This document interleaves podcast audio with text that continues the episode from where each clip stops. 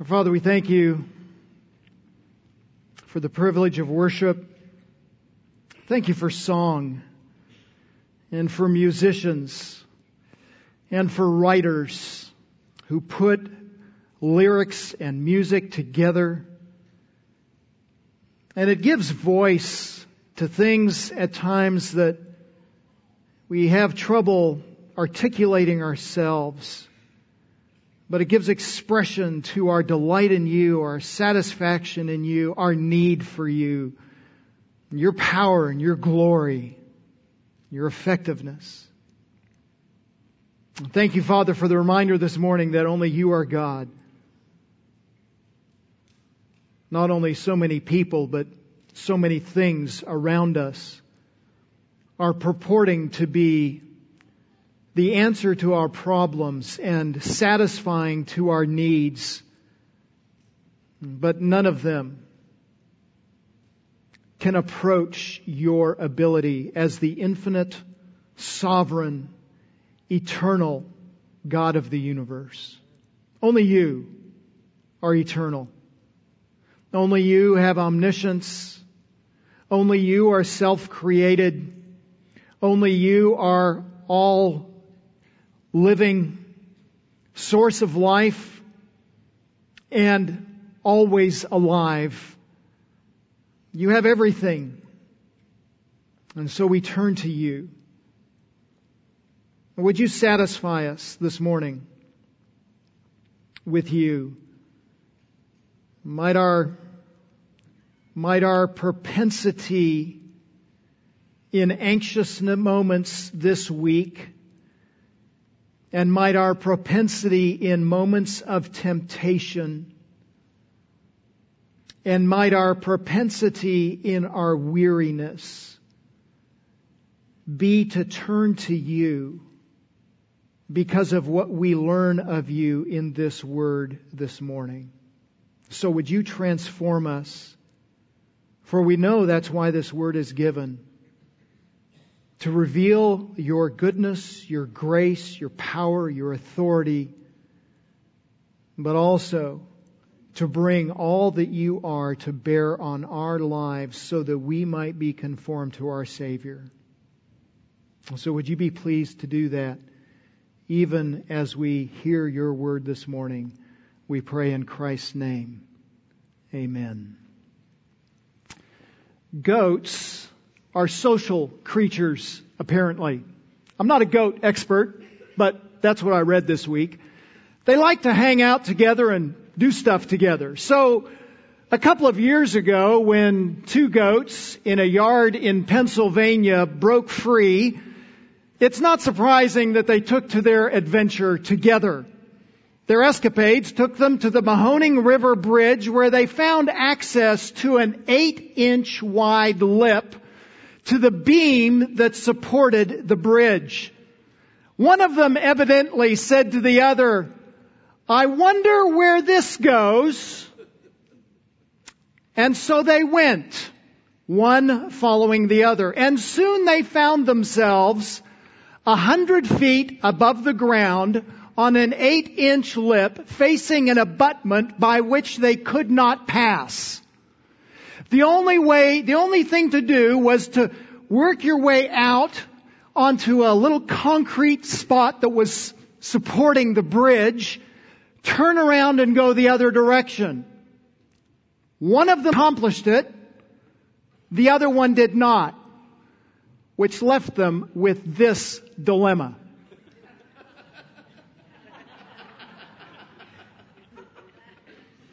Apparently, the brown goat who managed the turnaround was prodding the white goat by butting him occasionally in the head. Estimates by when they escaped from their yard indicates that they were at this about 18 hours before they were discovered. Despite the encouragement of the brown goat to the white goat to go backwards along the lip, it was eight inches wide and he wasn't very accommodating. And so there they stood. They were stuck. I hope you've never been on a literal ledge like that. But I'm sure you've been in positions that you considered to be precarious at times, haven't you? You've experienced hard decisions. And like the white goat, you have felt at times like people were pushing you, prodding you, provoking you in a dangerous position. You've suffered hardships in this world. You've been attacked and provoked by others. It's a common plight to suffer in this world. In fact, the apostle Paul in Acts chapter 14, after multiple episodes of persecution and suffering said, verse 22, through many tribulations, we must enter the kingdom of God. He's right. The history of God's people is a history of suffering, difficulty, trial, tribulation. It is the norm in this world. Suffering was something that the Jews certainly understood even after they were allowed to leave Babylon and return to Judah after 70 years in exile. They still faced opposition. And you would think that, hey, we're free. We're out of Babylon. The oppressor is gone. We're back in our land.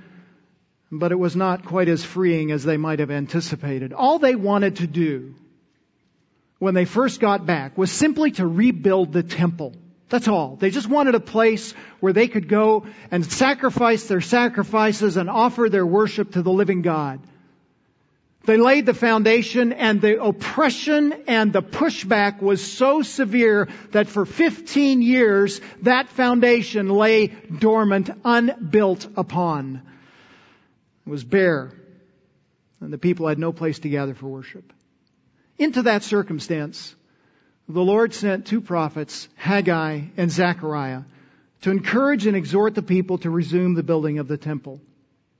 Zechariah's ministry begins with a series of eight visions on the night that he identifies in verse 7 of chapter 1, the 24th day of the 11th month in the month of Shebat in the second year of Darius, which we've been able to sort out and figure out as February 19, excuse me, February 15, 519 BC.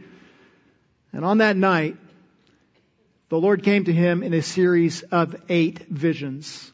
And we've been looking at these visions together, and this morning I want to consider with you chapter 4 and the fifth vision, in which we will find this that God provides His people all they need to accomplish His purposes. Now, that's not just some empty platitude. The, the Israelites, specifically Judea, was back in the land and what they had to accomplish was highly significant. Rebuilding the temple, the place where God's glory dwelled, and where they would go to worship.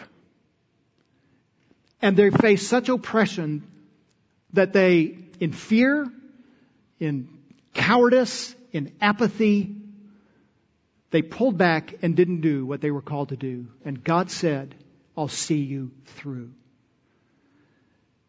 This vision is paired with the fourth vision, the two, the fourth and the fifth visions of these eight constitute the middle section.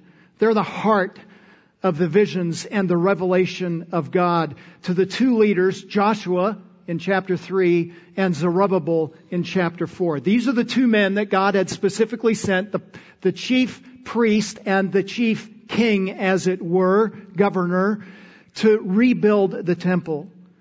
And these two visions in pair remind us that God is faithful to enable us as well as Israel to serve Him effectively when we appropriate what He has given to us. As we've done with all these other, with all the other visions, I want to simply think with you about this in terms of what Zechariah saw, what Zechariah's vision meant, and then what Zechariah's vision reveals. First of all, what Zechariah saw in the vision, what Zechariah saw. Remember as well, as we come to this, that this is a vision. It's not a dream. They're, they're revelations from God in which Zechariah is shown realities. He is not sleeping. He is alert. He is awake. He is interactive. We saw that in the fourth vision in chapter three. Uh, he is responding. He's thinking. He's processing. He is fully engaged. And so when you read this in verse one of chapter four, then the angel who was speaking with me, remember God give, gave him an angel to help him understand and interpret for him the visions that he was seeing. That angel returns now in this fifth vision. He returned and he roused me as a man who is awakened from his sleep. He's not sleeping. The, the word rouse means to incite or to stir up to some action. And notice that he says, as, as a man or like a man who is awakened. He's not saying I was asleep. I think what was going on is he was so engrossed with processing vision number four from chapter three that he's just, he's gone, as it were. Uh, but wives, you know what this is like when you come into the room and your husband is engaged in some kind of project in his shop or he's reading the sports page or watching the ball game in the afternoon and you say, hey honey, uh, no, honey, I need to talk to you. Yeah, yeah. And you say, listen to me. That's the angel. He's not waking him up. He's saying, hey, pay attention. Another vision is on the way. Snap out of it. Be alert. And then the angel asks him a question. And he said to me, what do you see? And like everything else in this vision, he saw something that really seems to be inscrutable. What do you, what do, you do with this vision? He says, I see, behold, a lampstand, all of gold, with its bowl on the top, seven lamps with seven spouts, lips, I think, was, the, is that the ESV? Where did uh, William go? Was that the ESV you were reading? He's gone. It was. Okay. So that's a, that's a helpful translation with the lips. Seven spouts, seven lips belonging to each of the lamps which are on the top of it. Now when you hear the word lamp and you think Israel, probably what you're thinking about is something like that, right? That's a menorah. In fact, the word here is a derivative of the word menorah from which this word comes from. And so you think lamp with seven lights on it which is what a menorah is. That is not likely what he saw. Notice he says he saw a lamp with a bowl on the top. Some translations have above it, like it was disconnected. I think it was the top of the lamp. Now remember, a lamp in the ancient Near East looked very different they looked something like this. So a single wick lamp is at the bottom, right? So in that little spout or lip, you would lay a wick, and then into the bowl you would put your oil, your olive oil, and then would light the wick, and then it would consume, draw that olive oil up and burn. Or you might have a really bright lamp and you would have a four wick lamp like the ones at the top and on the side. So that holds four wicks. You get four times light. That's four candle power, I guess, in the ancient world. They have found actually lamps with seven lips on them. This was excavated from Jericho. That's a seven lipped lamp. You got to say that carefully. And um, so what we probably have is a lamp with seven of those bowls that each have seven lips on them. And it had, they were arranged around a bowl that was feeding them with the oil that they needed. So we don't have one like this. It was in a vision, right? But it, it looked probably something like this. So the bowl is at the top. It's on a pedestal and then the seven lamps with the seven lips are spread around the top of that lamp. Again, that bowl is the reservoir for the oil, and it would feed the lamps. And we know from the Old Testament that one of the jobs of the Levites was to make sure that the lamps always had oil. They had to continuously feed it. And just hang on to this. It's gonna, we're gonna come back to it at the end. One of the important points about this is there's, about this vision is that there's no human agency filling the lamps.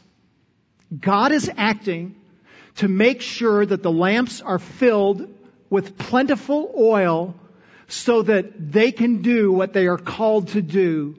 It is a means of God's grace and God's provision. That's being pictured in this. No human is saying, let's fill these lamps up and make sure they have oil. It's happening through God's provision. We know that it's not just the bowls that are being filled themselves, but if we come down to verse 12, I answered a second time and said to him, What are the two olive branches which are beside the two golden pipes, which empty the golden oil from themselves? So you've got two trees on either side of this lamp, and that tells us that this lamp that you have pictured here is probably not a lamp like this, right? Those, those other little bowls you can hold in your hand. But it's probably something substantial. I would guess several feet tall. Got the olive trees on the side and they have channels that are running down from the trees into the top of the bowl, feeding the bowl. So there's a perpetual supply of oil from the tree to the bowl to the lamps so that no human has to act to create the light. With its size, with its 49 wicks, this would have been a tremendously bright light. It was also made out of gold. As you can see, most of these lamps were made out of pottery in that day. It would have been exceedingly unusual for a lamp like this to be made out of gold. So it, it demonstrates its beauty, its preciousness, its value. Lamps also were used in the Old Testament at times to denote the presence of God, the character of God, the provision of God. So we find this 2 Samuel 22, verse 29. 2 Samuel 22, 29. Starting verse 28. He says, You save an afflicted people, but your eyes are on the haughty whom you abase because you are my lamp, O Lord, and the Lord illumines my darkness. So you are my light. You are the lamp that lights my way. And that's part of Psalm 119, 105, right? The word is a lamp unto my feet and a light to my path. And certainly as Zechariah saw this vision, something like that had to be going through his mind. I wonder if this is picturing God's revelation of himself, the presence of God, and the, the beauty of God, the wonder of God.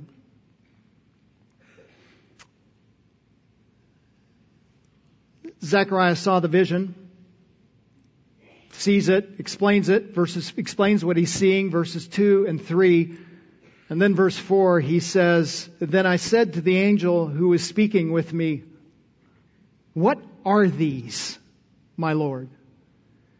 And it, it, it, it seems like he's asking about the lampstand, right? Seems to make sense. You've got all these lamps. It's a kind of lamp that he probably had never seen before. He sees the lamps spread around this tall lampstand. It seems that that's what he's asking about. Later on in this chapter, in this vision, verse 11, he asks about the olive trees, and in fact, he asks about them twice, verses 11 and 12. So it could be that he's asking about the trees. It could be that he's asking about the lamps. It's a little bit indefinite. What we do know is this. He doesn't get it. He doesn't understand.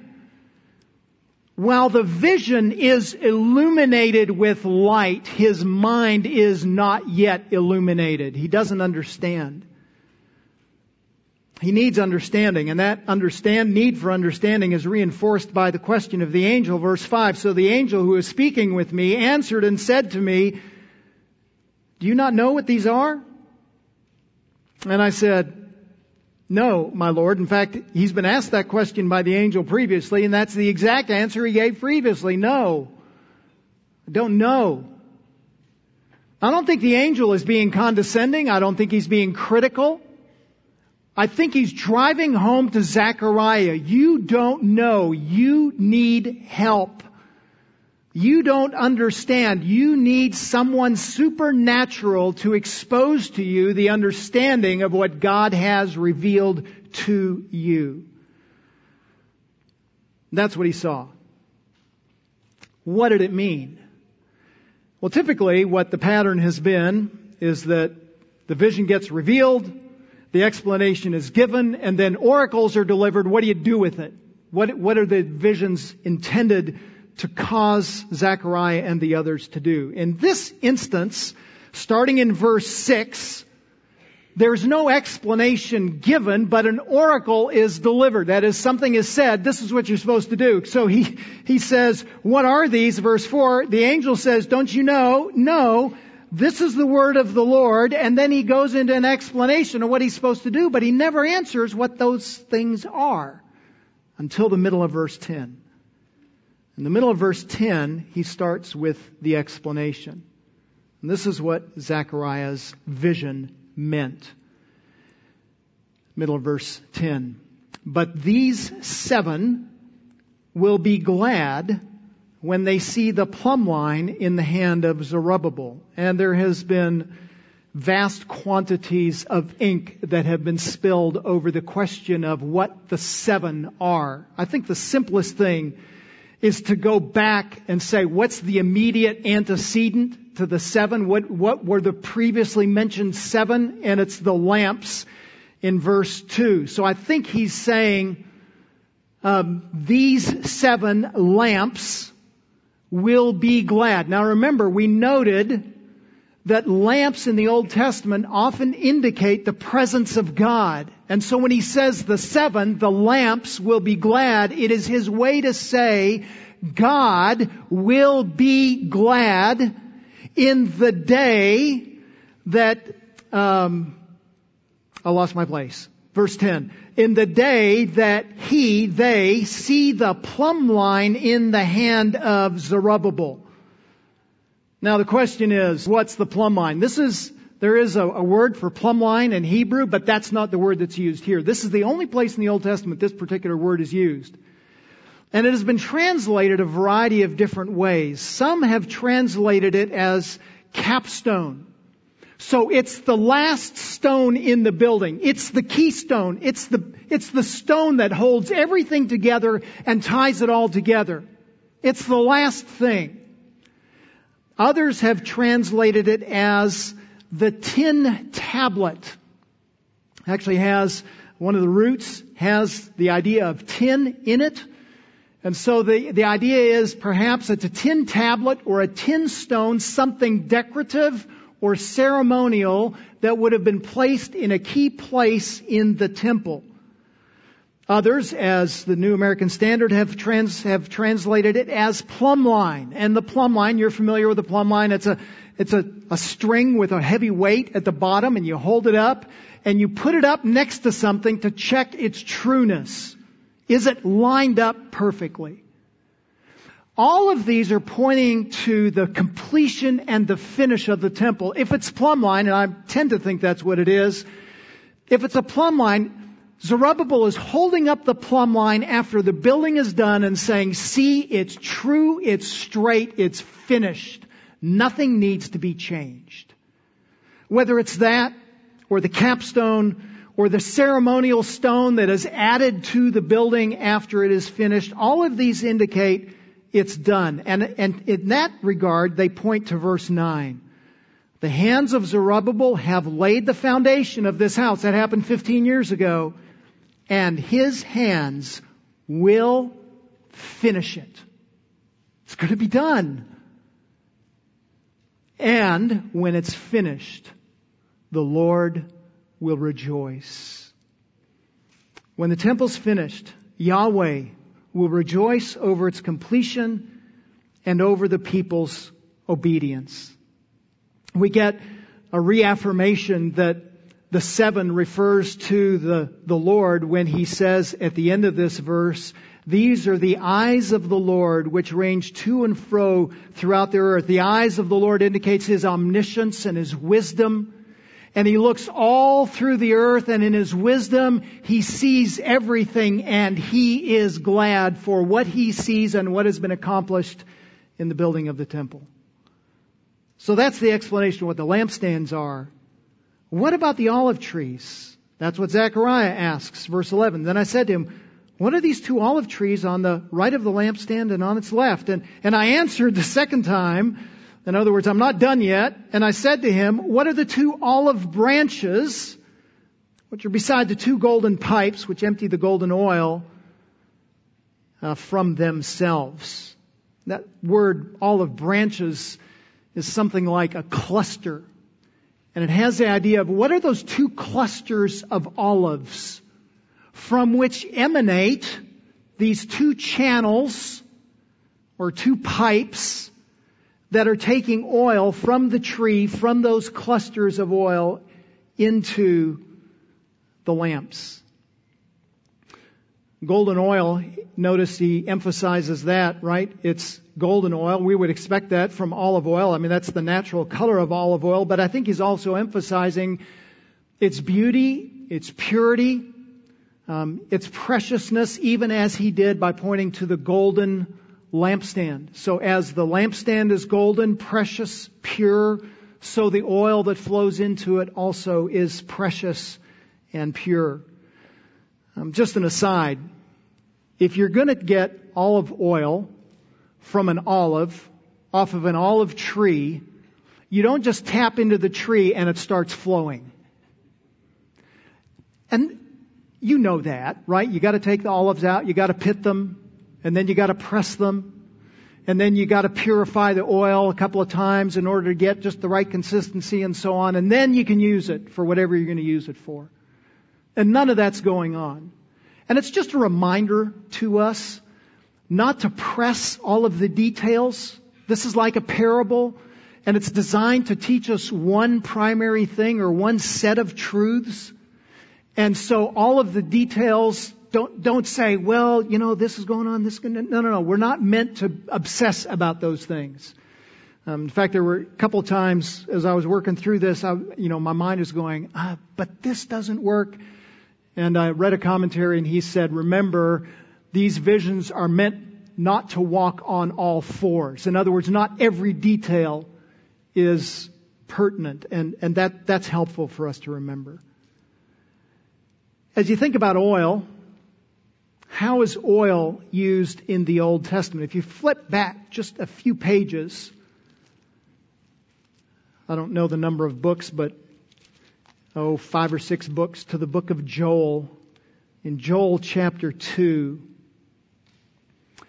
remember Joel is prophesying about the destruction of the land uh, through the invasion of the locusts from the Babylonians that would come in. And then he says to give hope to the people in verse 18 of chapter 2, then the Lord will be zealous for his land, Joel 2:18, and he will have pity on his people. Verse 19, this is what I want you to pay attention to. The Lord will answer and say to his people, Behold, I am going to send you grain, new wine, and oil, and you will be satisfied in full with them and I will never again make you a reproach among the nations. The oil, along with the other things, were given to denote God's blessing and the prosperity of the people. We find that same thing at the end of this chapter, near the end, start in verse 25. Then I will make up for you the years that the swarming locust has eaten, the creeping locust, the stripping locust, and the gnawing locust, my great army which I sent among you. Verse 26, you will have plenty to eat and be satisfied and praise the name of the Lord your God who has dealt wondrously with you. Then the people will be put to shame. So I'm going to give you everything you need to eat and you will be satisfied. I missed the, the main verse. I was thinking it was 26, it's 24.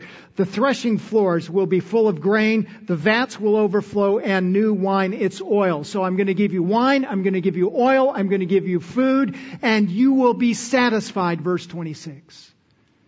It's God's provision. It's God's care. And then notice, Zechariah's confused. I still don't understand everything about these olive trees. And so the angel says to him again, verse 13, he answered me and said, Do you not know what these are? And I said, No, my Lord. Same thing that he said earlier in verse 5. Again, it's a reminder that Zechariah is dependent on God to illuminate and interpret. In verse 14, the angel reveals in very succinct fashion what those two trees are. And he said, These are the two anointed ones who are standing by the Lord. of the whole earth. As you think about anointing in the Old Testament, anointing was typically done for prophet. We find two or three instances, it was not always the case, but two or three instances in the Old Testament where prophets were anointed, but primarily anointing was for the priest and for the king, for the sovereign. And while Zerubbabel was a governor, he was a vassal of the Medo-Persian Empire. He was not a king. He represents the king's role. He's the political authority in Judea. And interestingly, though he was not technically a king, he was of the Davidic line. And that's significant. And so in the context, it seems that the angel is saying the two anointed ones are the priest and the king. Joshua chapter 3 Zerubbabel chapter 4. These are the two that have been anointed, appointed by God, who will bring about the completion of the temple. They're the leaders that God has given to Judah to restore the temple. Interestingly, we, we will see these two um, witnesses or anointed ones again. Revelation chapter 11 I will grant authority to my two witnesses and they will prophesy for 1260 days clothed in sackcloth. These are the two olive trees and the two lampstands that stand before the Lord of the earth. So they represent specifically Joshua and Zerubbabel in the completion of the temple, but what the readers don't understand yet is there's still a future fulfillment. That God will use these two in as, as models, as you were, or types of the, those who will come in the future and prophesy for the coming of the messianic kingdom. They also, as anointed ones, represent the presence of the Holy Spirit, who is often the illusion behind the picture of anointing oil. So when anoint, someone is anointed with oil, it is indicative that the Holy Spirit is coming on them. We see this, for instance, in 1 Samuel chapter 16. 1 Samuel chapter 16 in verse 13 with David's anointing as king over Israel. Then Samuel, 1 Samuel 16:13, then Samuel took the horn of oil and anointed him in the midst of his brothers, and the Spirit of the Lord came mightily upon David from that day forward. It was as if the anointing points to the fact that God's presence is on you through the Spirit of God. We find the same thing in Isaiah 61 1. So one writer says, These men are the channels by which Israel is kept supplied with the divine Spirit. It's an, indic- an indication that God has provided His Spirit to accomplish His purposes in and through these men. And we're going to come back to that in just a moment. And notice where these men are. They are standing by the Lord of the whole earth. It's a position of astounding honor and access. It is akin to what is said by the Lord of hosts, by God himself in the fourth vision in chapter 3 verse 7. If you'll walk in my ways, perform my service, then you will also govern my house and have charge over my courts, and I will grant you free access among those who are standing here. I will give you access to the throne room of heaven. And here he reaffirms again that Zechariah, or excuse me, that Zerubbabel and Joshua have that kind of access. And they prefigure having that kind of access. They prefigure the one who will come as the ultimate priest and king, the Messiah, King Jesus. What should we learn from this vision? What does this vision reveal to us about God? Like all the other visions, this vision is ultimately a revelation about the nature of God, the character of God. It is a reminder to Zechariah, in this case to Zerubbabel as well, and all of the other returnees to Judah, that he, Zerubbabel, and they, all the returnees, are dependent on God to complete the temple. No one can do this. This is a God task. You think it's just a temple, it's just a bunch of bricks. No. It's a God-sized task that only He is able to accomplish. And, and to make that point, He speaks two oracles. Then He said to me, this is the word of the Lord, verse 6. And again, verse 8, and the word of the Lord came to me saying, so these are the two declarations from God about how Zechariah and those who will hear him are to think about this vision. And in these two oracles, there are several truths about the nature of God and His provision for His people that are revealed. The first is given in verses 6 and 8. God has supplied an authoritative word. Notice he says, verse 6, He, that is the angel, said to me, This is the word of the Lord. Verse 8, and the word of the Lord came to me. The angel and Zechariah are making exceedingly clear. This isn't my message. This is God's message. This isn't just something that a man came up with or another being came up with. This is something that emanates from the throne of God. This comes from a singularly authoritative person. And specifically, it's God's message to Zerubbabel. This is the word of the Lord to Zerubbabel. He's not just the governor. He was the governor, but he's not just the governor. We know from Ezra chapter 5 that he is one of the two people that God has put in charge of putting the temple back on its foundation. He's the responsible person and God speaks to the one who is responsible to carry out the task and say, this is what I'm calling you to do. What these oracles reveal is that God has spoken authoritatively and his work will be accomplished.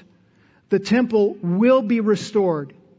They need to trust that and they need to act on what God says. When God speaks, He always speaks with authority. And that authority means we can trust Him. So when He says in verse 9, the, the hands of Zerubbabel laid the foundation and He will finish it. You can trust that. And indeed, two years later, it was done. They can trust that. But authority doesn't just mean we can trust it. Authority also means we act on it. We're not apathetic to His truth. We carry out what His truth calls us to do. So if you flip forward a few pages to chapter 7 of Matthew, it says this. Verse 22, many will say to me on that day, Lord, Lord, did we not prophesy in your name and in your name cast out demons and in your name perform many miracles? And I will declare to them, I never knew you. Depart from me, you who practice lawlessness. So they say, oh yeah, Lord, you're, you're ours. Lord, you're ours. And we did all this stuff for you. And the Lord's evaluation is you didn't do what I called you to do, you did lawlessness. Verse 24, this is key. Therefore, this is Jesus' conclusion to that statement. Therefore, everyone who hears these words of mine and acts on them may be compared to a wise man who built his house on a rock. When you hear the authoritative word of God, then you act on it.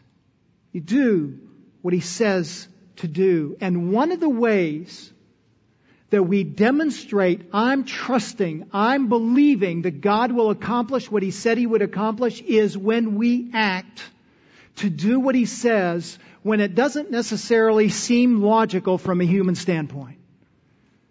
And that is certainly what happened with Joshua and Zerubbabel. As we think about our callings, as we think about the future, and some of you are thinking a lot about Tuesday and what may or may not happen on Tuesday in the election and the, the uncertainties about what will emanate from those elections around our country. This is a reminder to us to be confident in Him. He's going to accomplish His purposes, and it's a reminder that regardless of what happens around us, we need to be faithful to continue the task to which He's called us to do. He has spoken, and we are compelled to continue. God has supplied an authoritative word. He has also supplied His determinative spirit. Verse 6 is the heart of this passage. It may be that verse 6 is the most well known verse in the entire book. And it is a reminder to us that the temptation of God's people is always to attempt to fulfill God's work with man's tools. To try and do God's work without God's wisdom, without His Word, without prayer, or with any, without any of the other divinely constituted means that God has given to us. And so the temptation for Israel is to look at their circumstances when they're being oppressed and they're being held back is to say, we just need a bigger army. If we had a bigger army, we could get this done. If we had, if we had more cement trucks, we could just get this done. And the word of the Lord, the authoritative word that comes from the throne of God says, not by might, that's military power. That's military prowess. Not by might, nor by power. That's man's physical strength. That's what we inherently have in our own physical ability to do. And the Lord says, not by them, not by a long shot. It's not by horses. It's not by chariots. None of those are sufficient. Listen, man's tools never accomplish God's purposes. God's plans can only be fulfilled by God's means. Later, in the next generation, Nehemiah would come to build the walls. And it tells us in chapter 4 about Nehemiah, Nehemiah chapter 4 verse 10.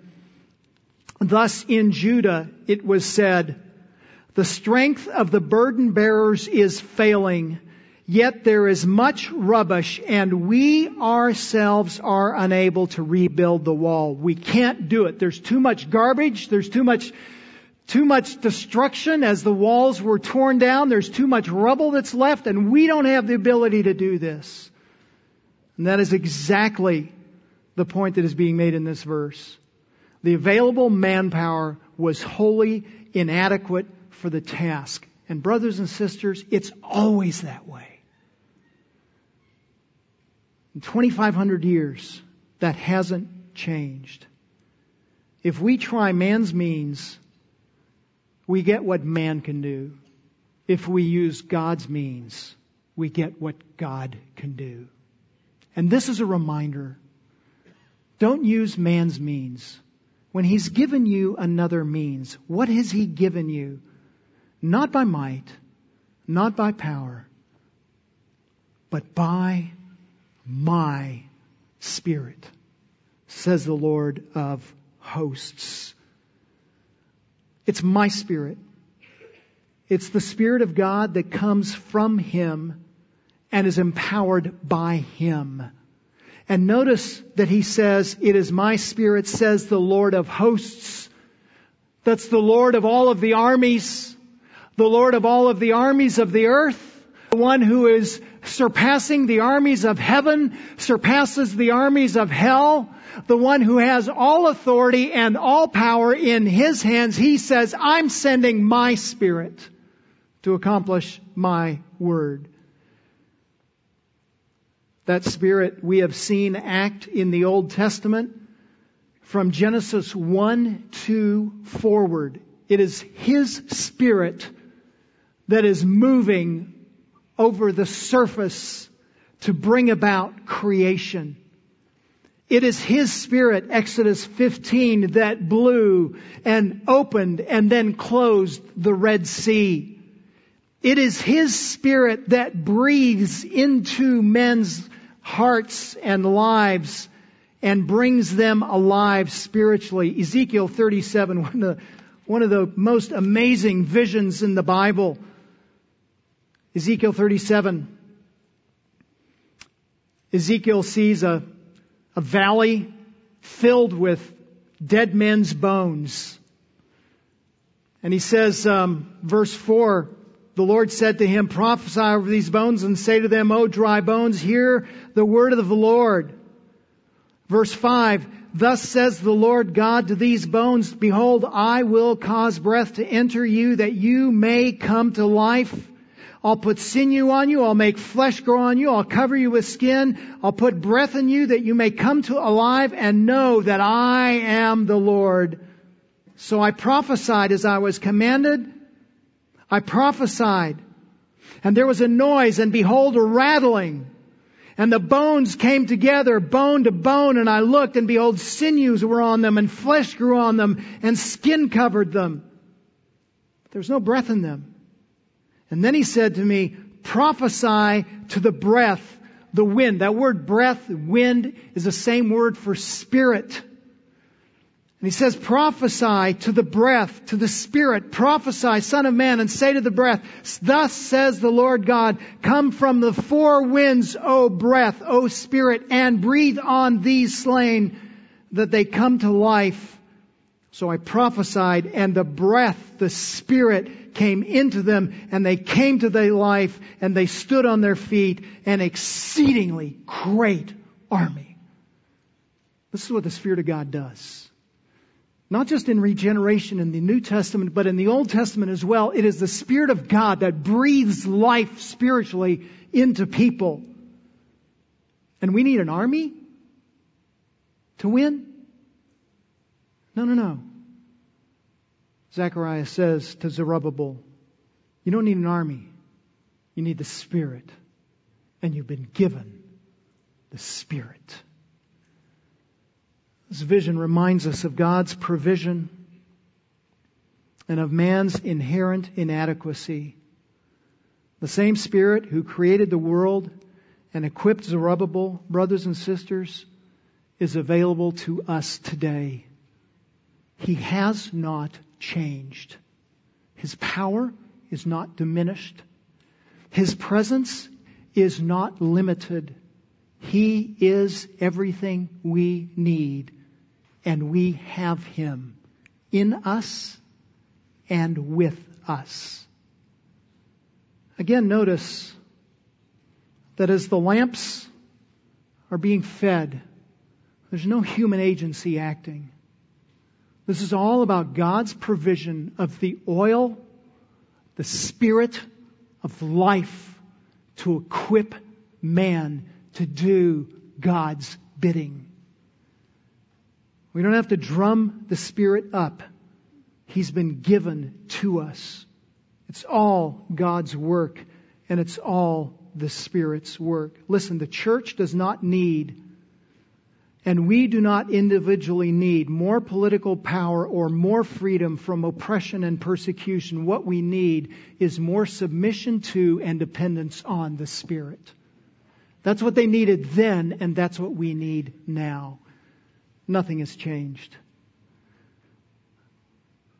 Thirdly, God has supplied unlimited power.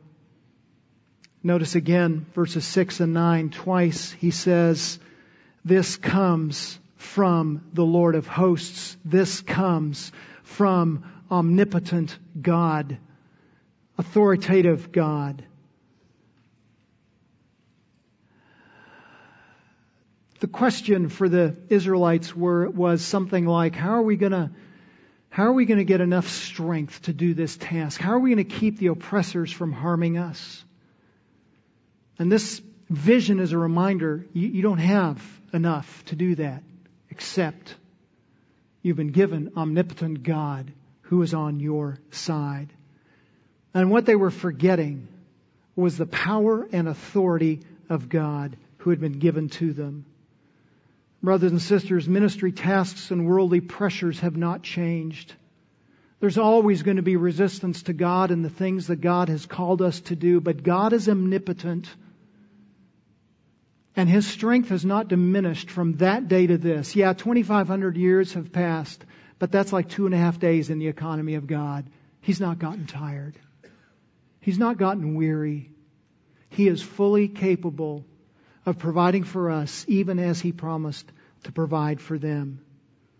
And when you see things like the temple being completed two years after this vision, when you see things happen that you think that is incomprehensible, like hardened sinners repenting and young adults growing in Christ and old men remaining faithful to Christ, notice the end of the verse, verse, um, Verse 9, then you will know that the Lord of hosts has sent me to you. Then you will know, Zechariah says, that the message that God has given me is true. When you see God accomplishing great tasks through imperfect people, then you know it's about Him and not about you. It's His power, it's His authority. A fourth supply from the Lord is He has supplied an end to all troubles. Verse 7 is interesting. Notice verse 6, he says, Then he said to me, to Zechariah, the angel does, this is the word of the Lord, etc. And then in verse 7, he turns from talking directly to Zechariah, and it looks like he's talking to an inanimate object. But what are you, O great mountain? And what's the mountain? Well, the mountain then, it's picture for big problems, just like it is today. We, we, we, we, we say things like, I've got a mountain of a problem. I, I have this, this mountain of an issue and I don't know if I can get over it. And that's exactly what he's talking about. And he's talking directly to the problem. What are you, oh great mountain? What are you, oh insurmountable problem? Before Zerubbabel, you will become a plain.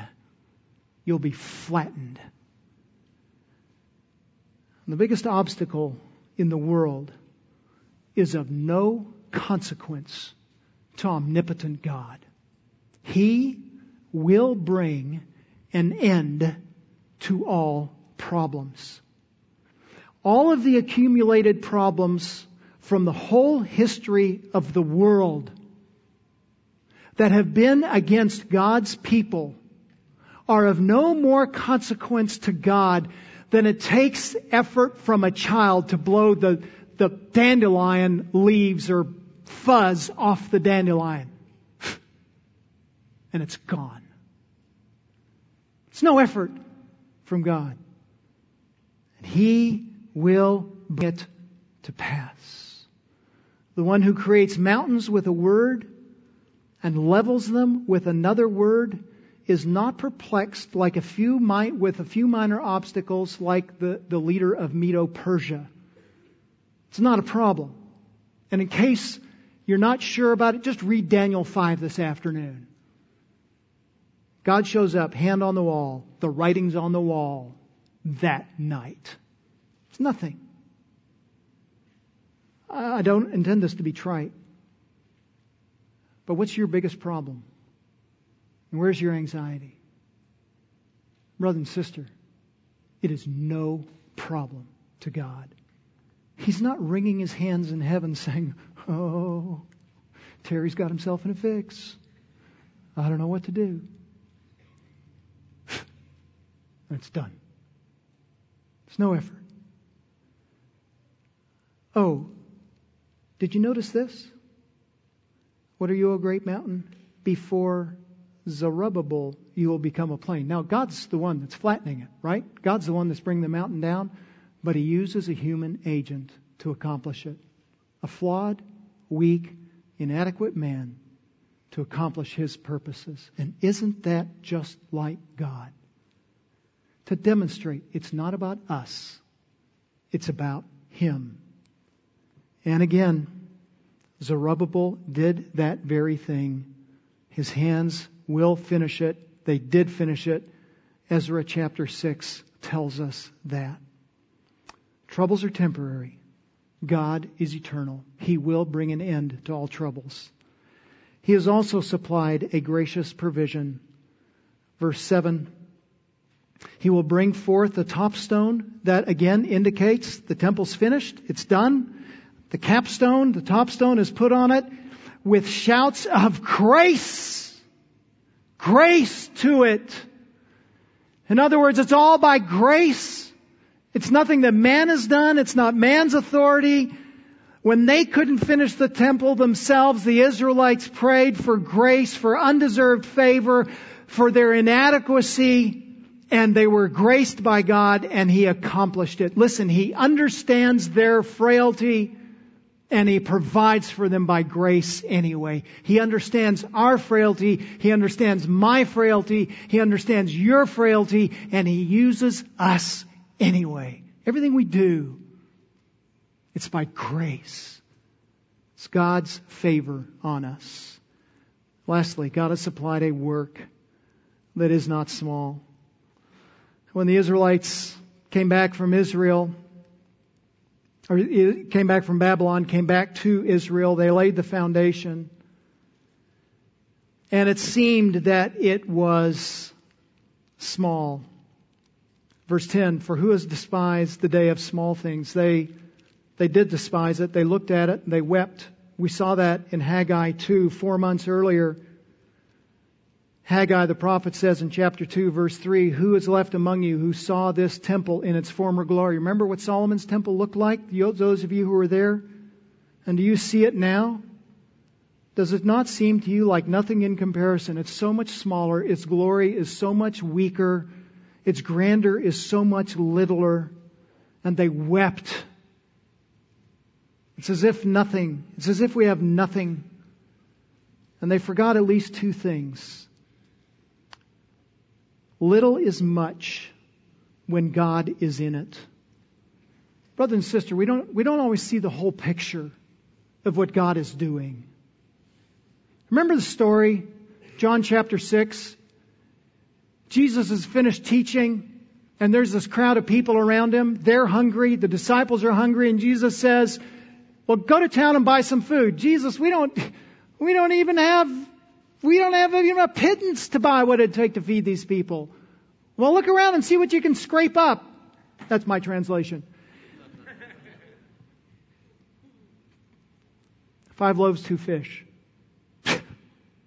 and the disciples said, But what is this for so many? And Jesus didn't say, but he could have said, you don't know the end of the story yet. You haven't seen what I'm going to do. And likewise, the people in Israel hadn't seen the end of the story. They hadn't seen that it's not just about the temple of that day, it's the future temple. And what God will do at the end of the age to bring all things to completion. Don't look and say, this is nothing. Don't look at the ministries God has given you and say, well, this is just a, this is just a small thing. You don't know. You don't know if you're raising up the next Jonathan Edwards. You don't know if you're not discipling the next Billy Graham or the next John MacArthur. You don't know. You haven't seen the end of the story. Don't despise it just because it looks small, because you can't see it with God's eyes. Second thing they forgot parallels. What happens now is not the end of the story. There's a Messiah coming. Everything else that's happening, there's a Messiah coming. Yes, you have a priest. Yes, you have a king, but you have one who will supplant both. And he will set up his throne and all will be well. God is still working. I don't know if you noticed, but we earlier talked about a couple of guys that were hanging out on the ledge of a bridge, and I didn't finish the story. We left them hanging. Literally. They needed a crane to get them off. The only crane that was available was tied up with another job, couldn't come. So the Department of Transportation came with a bucket truck. The civil engineer who did the extraction, one Steve McCarthy, said, quote, it was my first goat extraction. The initial plan was to try to separate the goats so that we could grab the goat facing the wrong way and turn it around but the white goat wasn't cooperating. He's on an eight inch ledge. And so McCarthy says, I'm going for it. He recalls, I grabbed the goat, the white one, as tight as I could and lifted it into the bucket. And then the white goat was deposited on the bridge and handed over to its owner's son. McCarthy then tapped the beam with a pole to encourage the brown one to make its way back. McCarthy is a happy man. Quote, in this day and age when things can go terribly wrong, it was great to see things go right.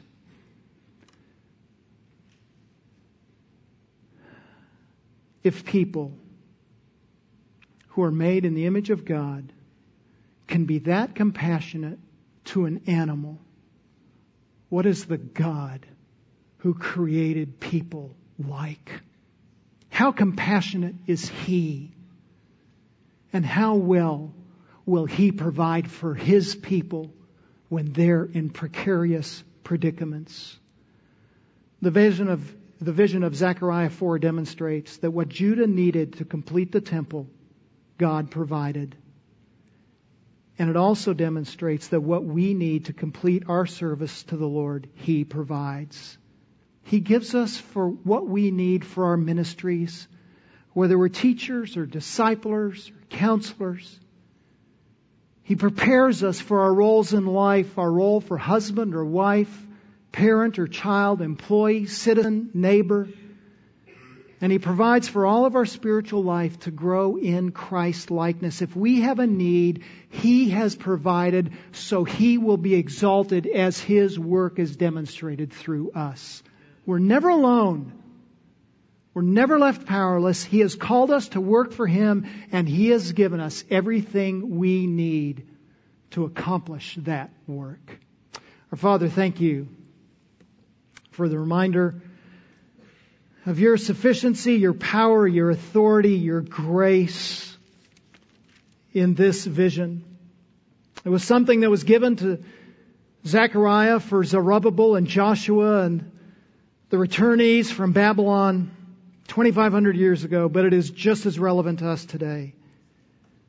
No, we're not building a literal temple, but we're here in service of you and things feel oppressive to us hard, we're burdened. And you are just as sufficient today as you were then. Thank you for the grace that we need and the grace you have supplied. Especially the grace that comes to us from the Spirit of God who inhabits us. In His name or the name of Christ who sent Him, we pray. Amen.